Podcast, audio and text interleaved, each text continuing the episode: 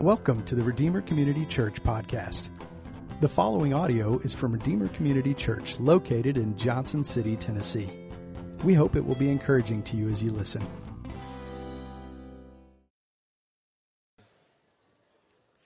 Let me pray for us and we're going to we're going to jump in. God, I thank you for the privilege of of opening up your word.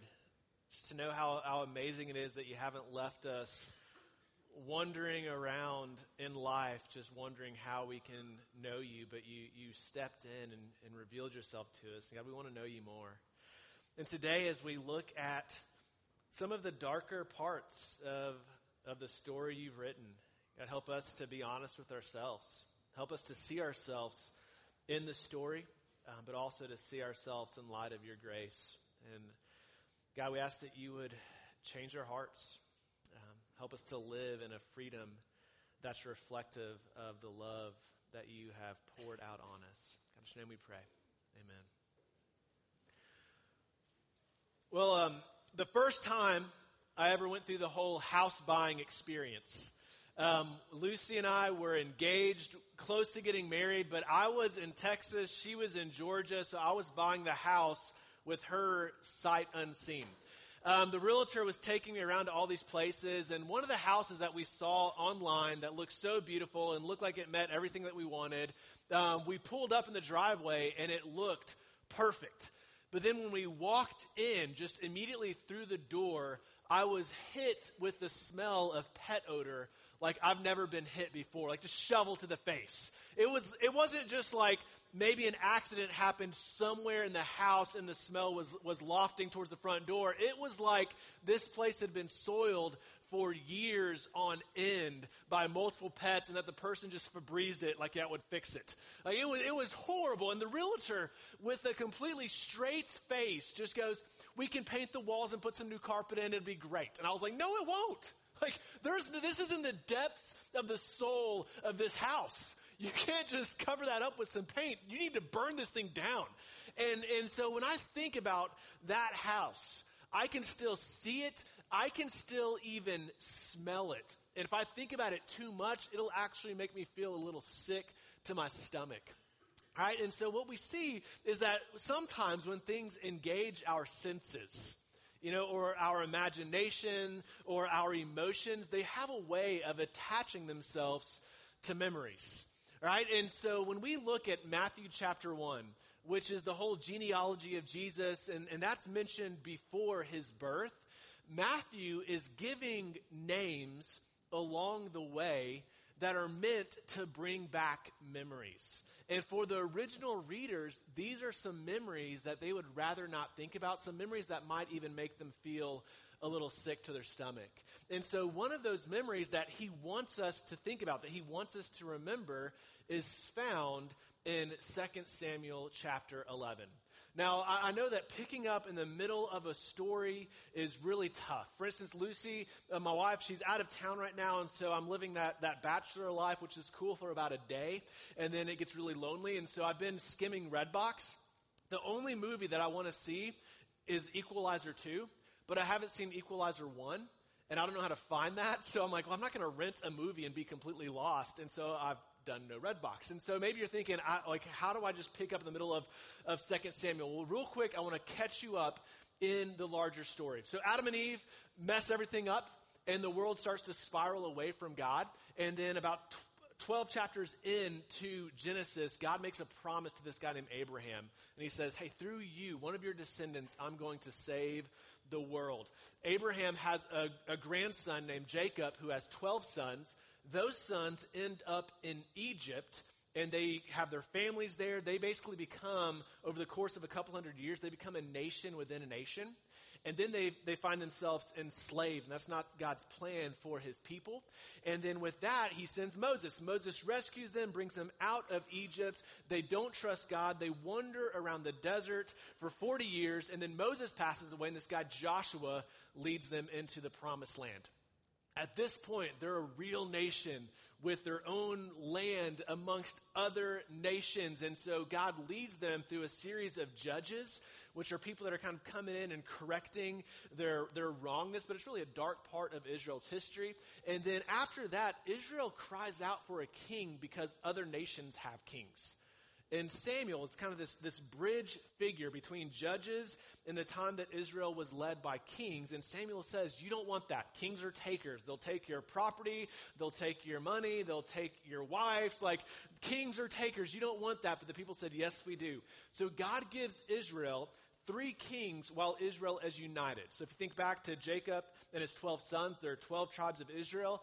Three kings led Israel while all of those tribes were together Saul, David, the guy that killed Goliath, and then Solomon, right? And so in 1st and 2nd Samuel, one of the questions that we're wrestling with is who's fit to be the king of God's people. And so in 1 Samuel, you have the negative example, Saul. Saul is not fit to be Israel's king. And then in 2 Samuel, we get the ideal. It's David. Like he's the guy that can lead God's people.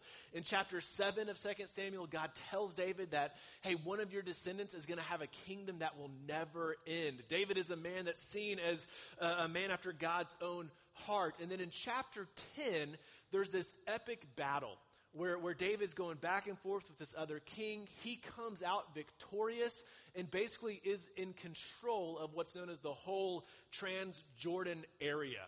Right? And so in chapter 10, that's the peak, the mountaintop high of David's life.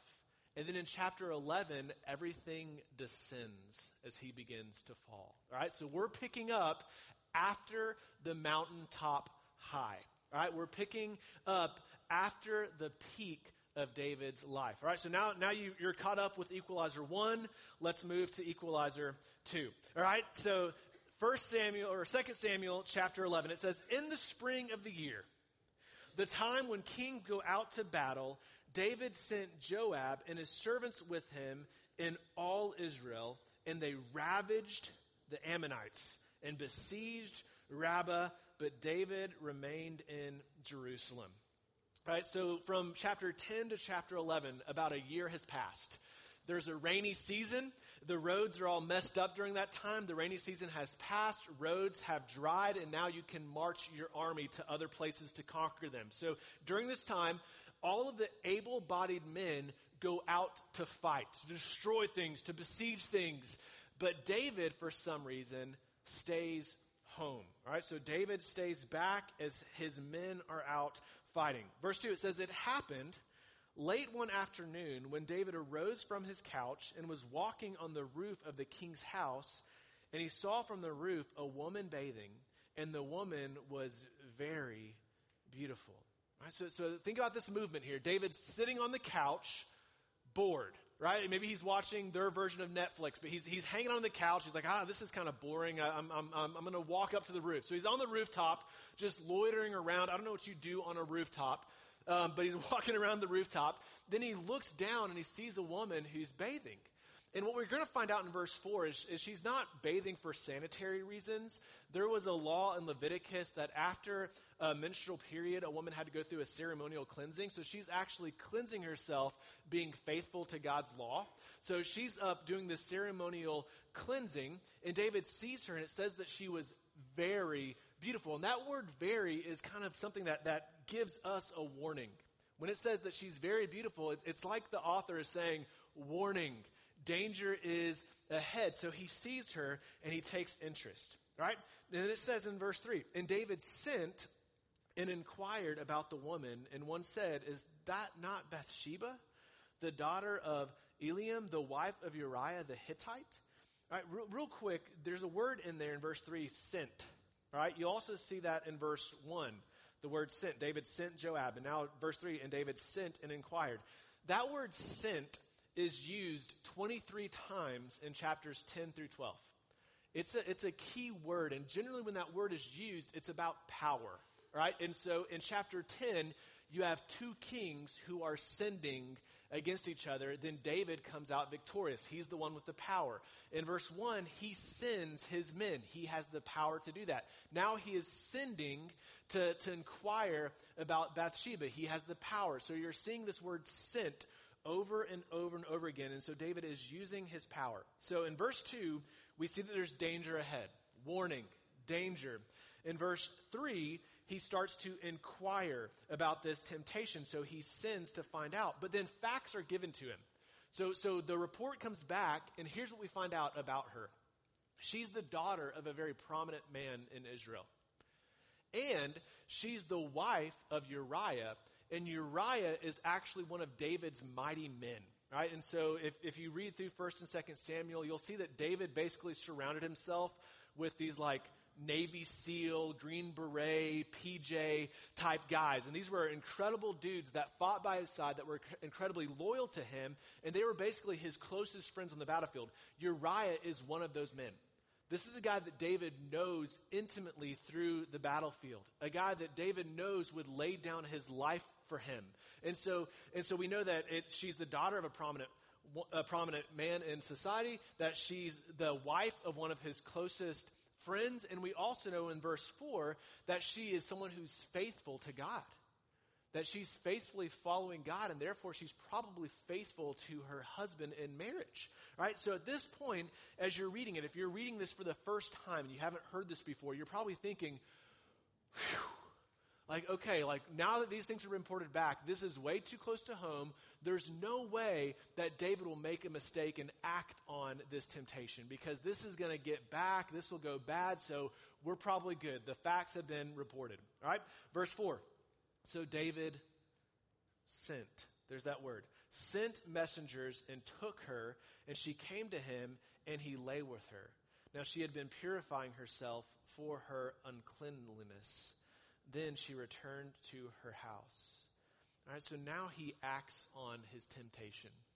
He uses his power to get what he wants with little to no thought about how it could affect other people around him.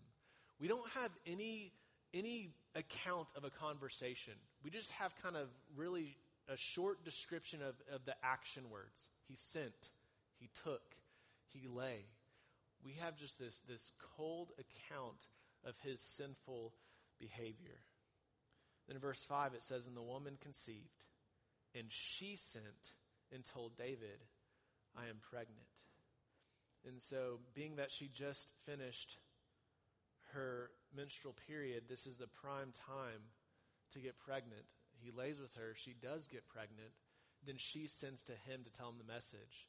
All of a sudden, with, with remember that word sent has to do with power. We're seeing the power is beginning to shift. David thinks that he's been in control of the situation. But now that we see is, is he's actually fighting a power that's greater than himself. He's, he's fighting the power of his own sin. And so look at verse 6. It says, So David sent word to Joab. There's that word sent again. We're going to see it three times in verse 6. So David sent word to Joab, Send me Uriah the Hittite. And Joab sent Uriah to David. Right, so, so he's doing a lot of sending here, trying to cover his sin and to conceal what's happened. All right? And it says, when Uriah came to him, David asked how Joab was doing and how the people were doing and how the war was going. And, and so he brings Uriah, one of his mighty men who's on the front lines of the battlefield, he brings him home and acts like he's interested about what's happening on the battlefront.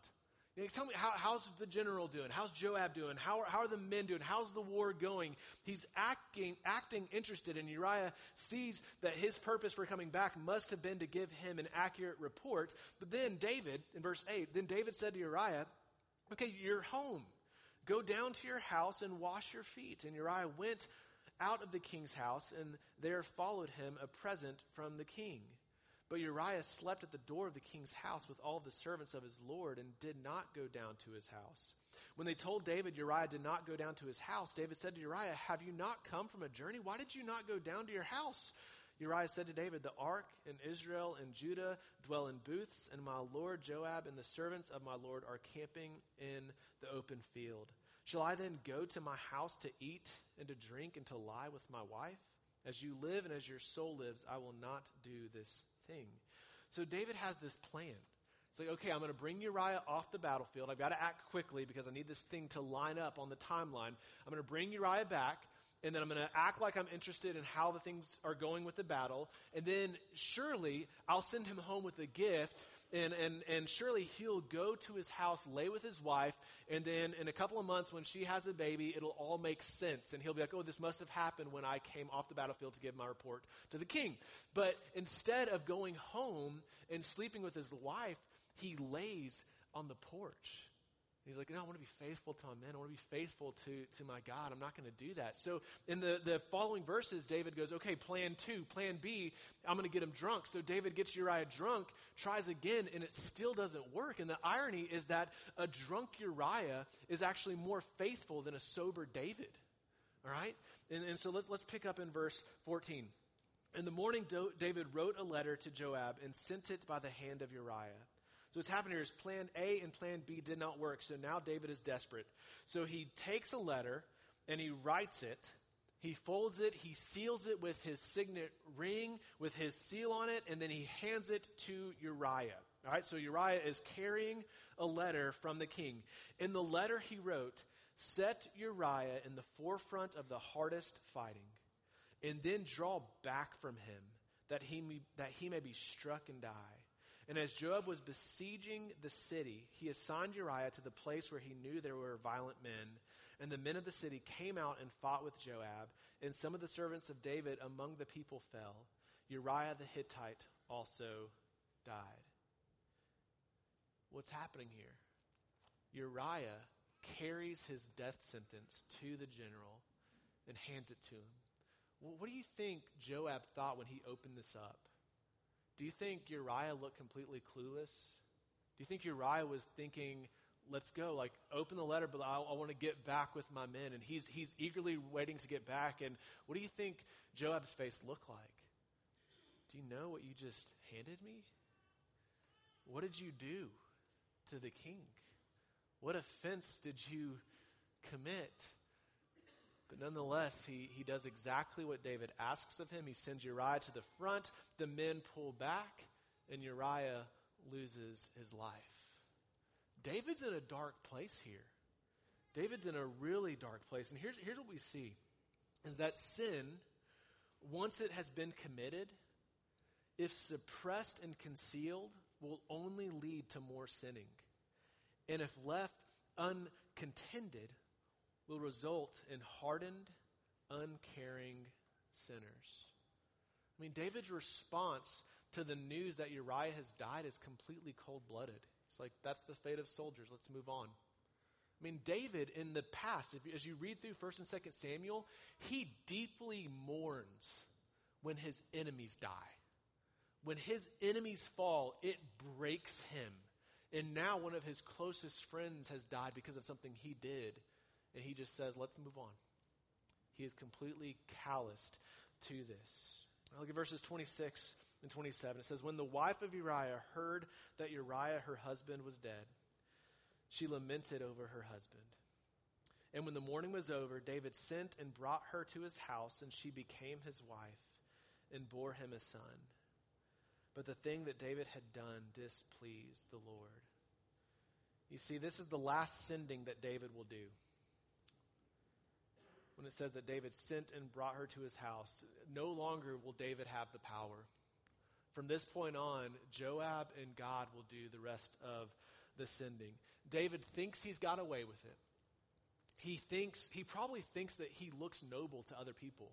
Mean, here's the king, and, and he's, he's taken a, a fallen warrior's widow, and he's going to care for her. So people probably are going to look at me and think that I'm such a good guy, and I'm going to care for her. And, and then they're going to think that this child is, is my child. And it looks like he's gotten away with it. He thinks that he's been successful in using his power to cover his sin. But what we see is that what he did was evil in the sight of the Lord. And in chapter 12, what happens is God confronts him and writes what has happened. All right, and so chapter 12 is all about the confrontation. All right, so, so as we think about this story, why would Matthew, why would Matthew in the genealogy of Christ want us to think about the fallenness of David at the same time as we think about the birth of Christ? Why in the world would Matthew want us to think about this story at the same time as we're thinking about Jesus being born. It's because this story helps us to see our need for Jesus. This story helps us to see our need for a Savior. All right, so in Matthew's genealogy, Matthew originally wrote his gospel to a Jewish audience, which means the original readers would have been steeped in the Old Testament. They would have known these stories like the back of their hands. And when he talks about Tamar, they know that this was a story that involved incest. When he talks about Rahab, they know that this is a story about a prostitute. When he talks about Ruth, they, they know that she comes from a Moabite background, a, a, a basically where there was racial tension. When they, when they hear these names, they would have thought about the outsiders. Now, where we read the genealogy and we get three verses deep and then begin to skim through to the good stuff, that's not how a Jewish audience would have read that. They would have been extremely interested in the pedigree of Jesus because if you're asking them to follow this guy, they want to know why. And one of the reasons why you would follow somebody would be their family tree. So they're saying, well, why should I follow this man? And so Matthew starts to list off all of these outsiders gender outsiders, moral outsiders, ethnic outsiders. And at this point, the original readers would go, why would I want to follow him? Why would I want to be a part of this guy's life when he's attached to all of these people that are outsiders to God's people? Like, this is, this is a, a corrupt bunch of people. Like, why would I want to be a part of someone's life that's, that's, that's a part of that tree? But then he gets to David. And when he says David, for them, knowing the story, they would have thought, yes, that's a name you can leverage. David, I mean, he's, he's our hero. He slayed Goliath. David, he's, he's a mighty warrior. Where Saul killed his thousands, David killed his tens of thousands. David, he's a, he's a faithful king that was a man after God's own heart. Yes, like David. All right, so they would have thought, yes, that's a name that we can follow. That's a name that you can leverage. But then what, what Matthew does is he says, David gave Solomon, who was the son of the wife of Uriah. Why wouldn't he not say Bathsheba? Why did he say the wife of Uriah instead? Because he baits the readers in with the mentioning of David, and then he switched the attention by saying the wife of Uriah to make us think about everything that surrounded David's fall. Here's what we see is that even the best of us, even our heroes, are in desperate need of a Savior. Even the best of us, even our heroes, are in desperate need of a Savior. You see, when we see ourselves against the backdrop of God's holiness, all of a sudden the king is no better than the prostitute, and the prostitute's no worse than the king. And here's what the birth of Christ shows us. The fact that Jesus stepped into history shows us that no matter how good you think you are, you need God's grace. And no matter how bad you think you are, God's grace has been offered to you. So, what do we do with this? What do we do with this? With the fact that, that even the best of us, even our heroes, are still in need of a Savior. What do we do with this fact that we need Jesus? We need to live like we need Him. Right? If, there's, if there's one thing to do from this text, it's that we need, to live like we need Jesus. Right? So it's one thing to say we need God's grace. It's another thing to live like you need God's grace. I, I want to explain that to you because I want you to miss that. It's one thing to say, I need God's grace. It's another thing to, to have the actions of your life display that need.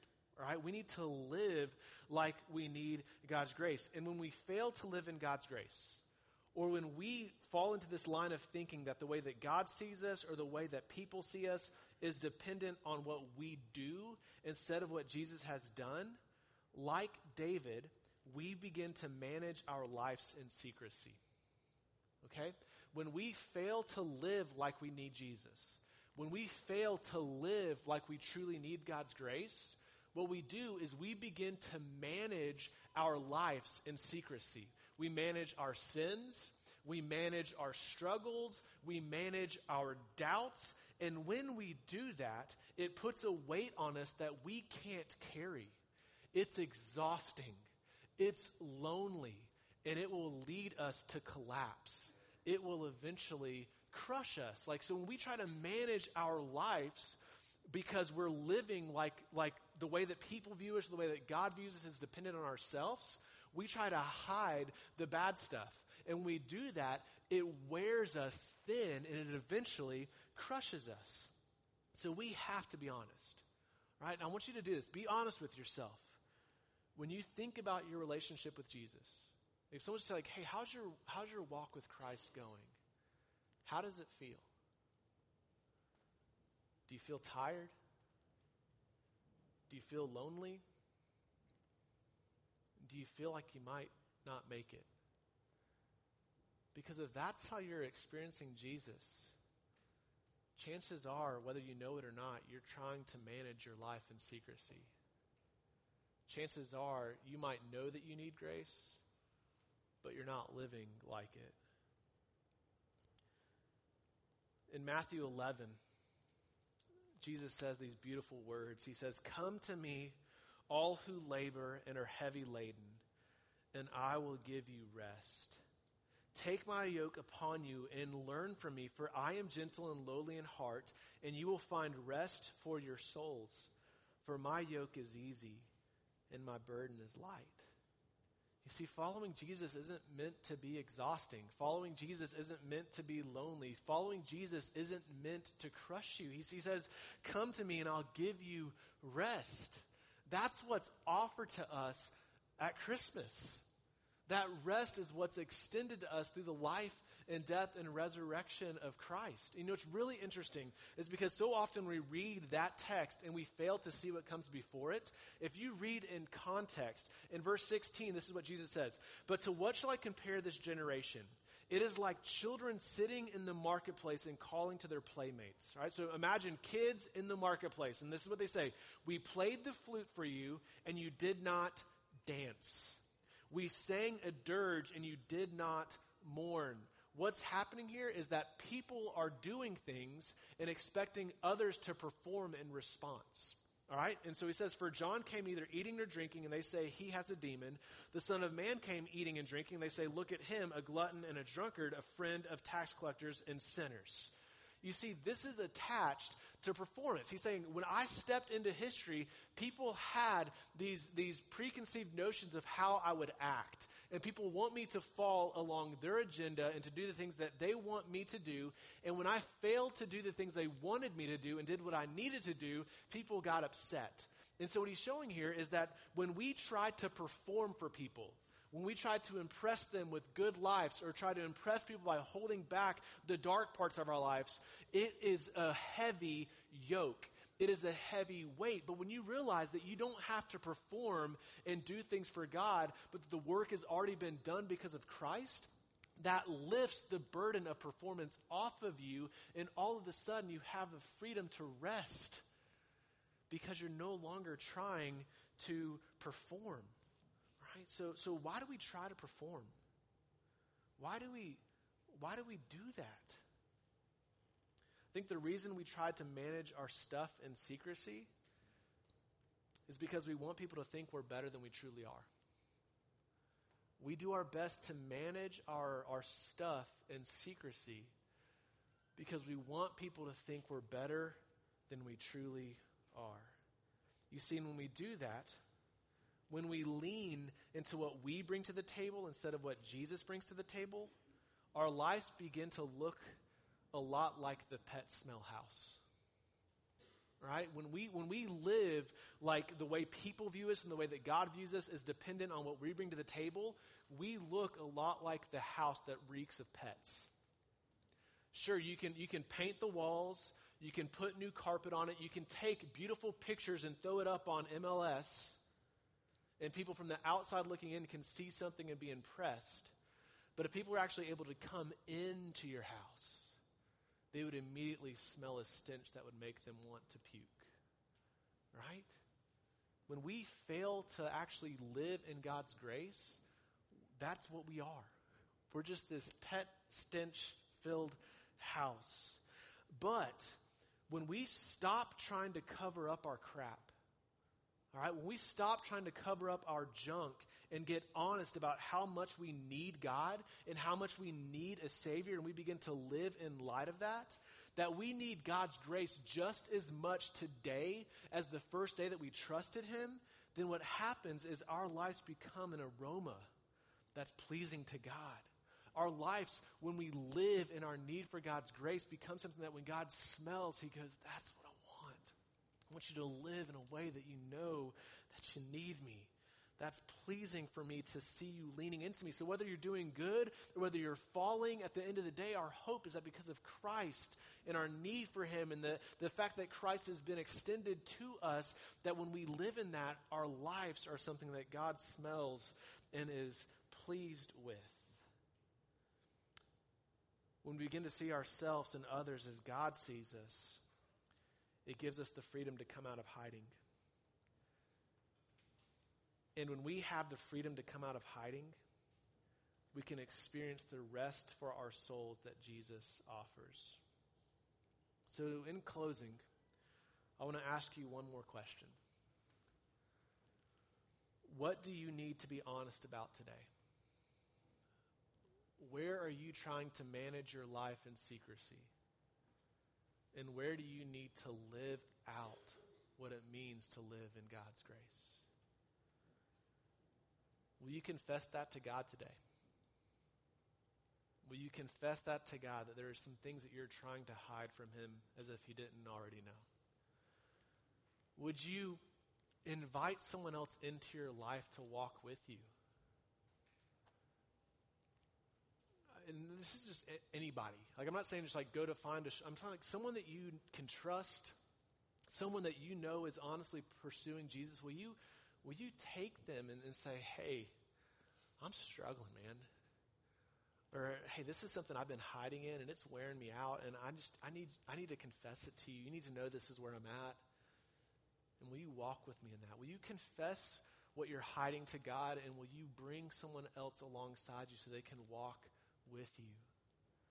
The last thing you want to do is to follow david's pattern of managing your life in secrecy maybe you won't do that because you fear that if people know you they might not like you. The good news is that the most important thing about you is what God thinks of you. In Hebrews 2:11, the author tells us that God is not ashamed of you. What that means is that in Christ, when God looks at the worst part of your life, he doesn't see you as someone that he's ashamed of, but someone that he's proud of.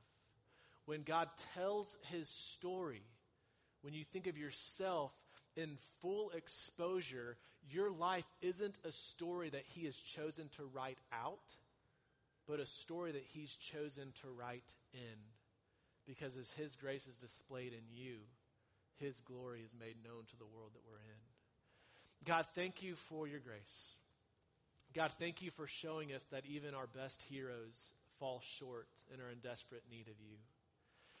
God, help us to see that we are just as capable of David, of some of the darkest sins we could ever imagine. That is in all of us.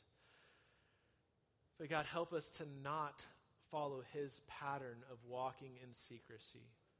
God, help us to not manage our lives hidden from others, but let us know that because of your grace, we are free to live exposed to those that we can trust, to those that know you and love you. And God, let us walk in community with others that will push us closer to you.